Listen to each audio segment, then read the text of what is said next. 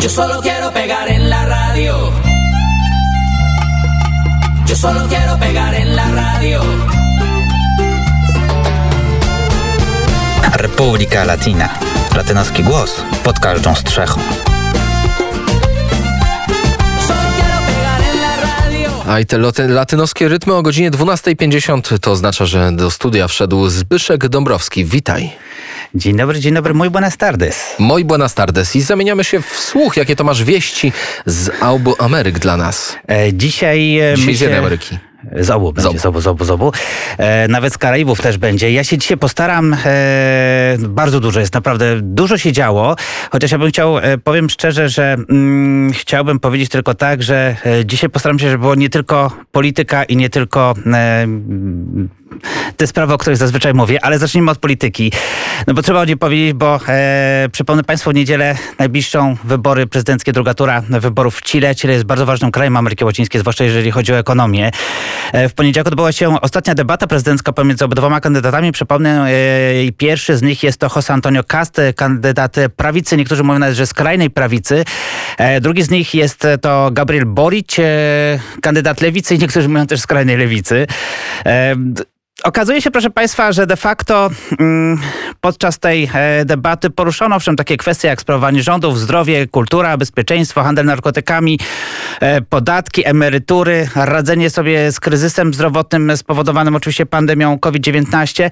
Natomiast e, debata nie wyłoniła żadnego zwycięzcy. I de facto, proszę Państwa, przed drugą turą jest tak, że mamy niemalże remis z lekkim wskazaniem na kandydata lewicy, czyli na Gabriela Boricia, którego zresztą ostatnio wsparła e, była prezydent e, kraju, pani Michelle Bachelet, e, przypomnę wysoki, e, obecnie wysoki komisarz e, Organizacji Narodów Zjednoczonych do spraw e, praw człowieka.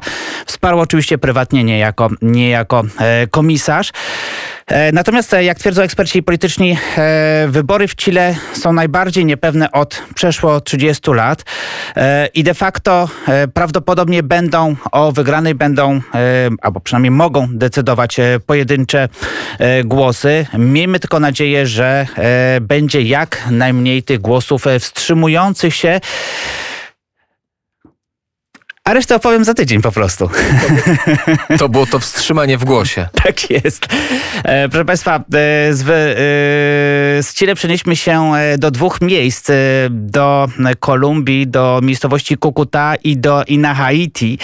E, Dlatego, że w e, obydwu tych e, miejscach miały miejsce dwie eksplozje. Mm, Pierwsza z nich w Kukucie, z, w jej wyniku zginęły trzy osoby, dwóch policjantów i trzecia osoba. Uważa się, że prawdopodobnie była to eksplozja bomby, którą prawdopodobnie podłączy, podłożyli partyzanci. Nie wiadomo tylko, czy byli to dysydenci z FARC.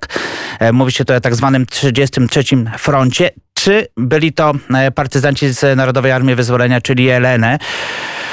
E, Tak czy inaczej, ofiary są. E, Kolumbia oczywiście oskarża też mm, o współpracę w ataku terrorystycznym rząd e, wenezuelski, który oczywiście twierdzi, że nie ma z tym nic wspólnego.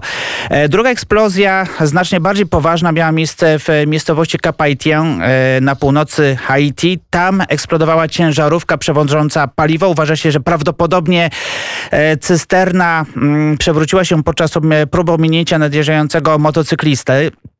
Tak czy inaczej, e, ciężarówka mm, czy cysterna e, wywaliła się, doszło do eksplozji, zginęło około 60 osób, natomiast uważa się, że mogło zginąć nawet jeszcze więcej, powstał wielki pożar.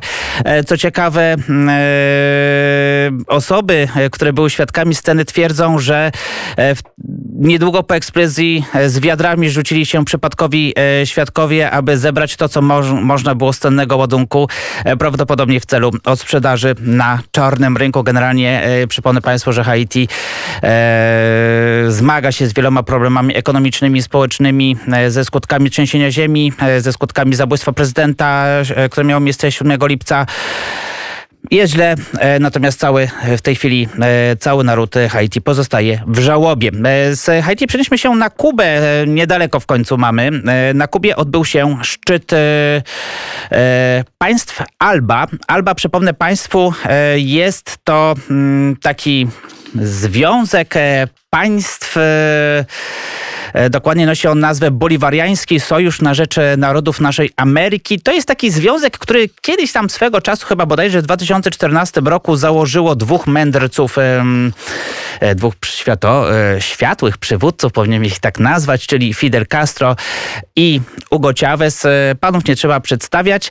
E, Generalnie e, w tej chwili Alba już e, nie jest e, tak bardzo e, znaczącym sojuszem. E, Skupia takie państwa jak Kuba, Wenezuela, Boliwia, Nikaragua, e, San Vincent i Grenadyny e, i tak dalej. E, Generalnie państwa, które są uważane za populistyczne i raczej mało demokratyczne. Podczas tego szczytu oczywiście potępiono politykę Stanów Zjednoczonych wobec Ameryki. Potępiono również fakt, że prezydent Joe Biden na swój szczyt w sprawie demokracji nie zaprosił przywódców tychże krajów. No, mm, może chyba powinno się ich tej demokracji troszkę, troszkę pouczyć. Proszę Państwa, teraz takie troszkę przejdźmy do e, lżejszych nieco wiadomości. Ja już tutaj pominę e, taką wiadomość, powinienem ją w zasadzie powiedzieć, bo obiecałem mojemu znajomemu z Kostaryki. Otóż taki e, pisarz, e, filozof kostarykański e, Rafael Cuevas Molina miał zostać e, obdarowany, e, znaczy w zasadzie tak, on nie jest kostarykański, tylko gwatemalski, ale mieszkający w Kostaryce, ponieważ uciekł przed dyktaturą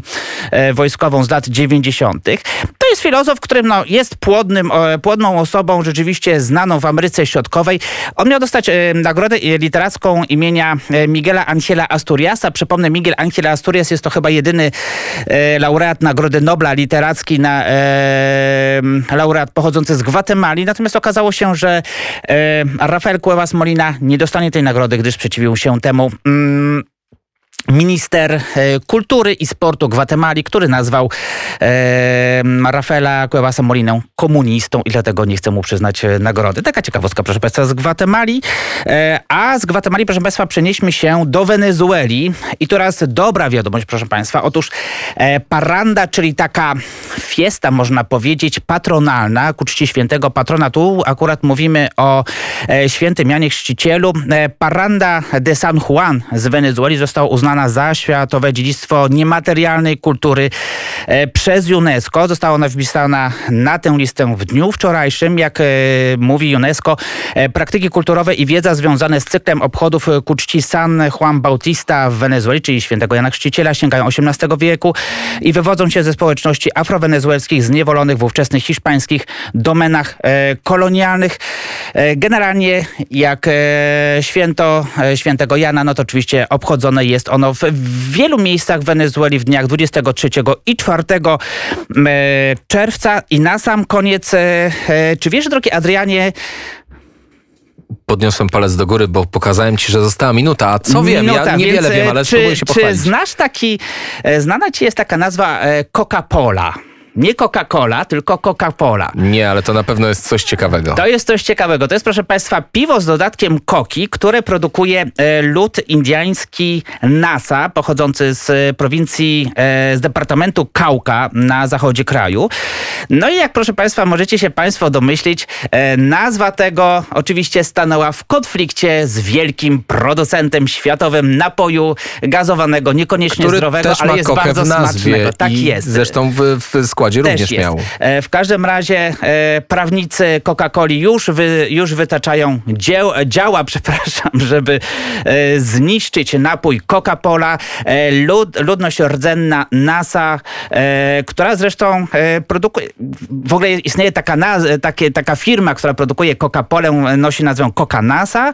I płacą podatki, wszystko jest legalnie? Płacą podatki, wszystko jest legalnie. Produ- produkują nie tylko Coca-Colę, ale również inne produkty e, z liści koki. W każdym razie powiedziano oni, że będą bronić i nie będą tańczyć do melodii, którą im Coca-Cola e, zagra. I trzymam osobiście za nich kciuki. I ja również w czerwonym swetrze, żeby nie było, że sponsoruje mnie ten napój. Dziękuję serdecznie.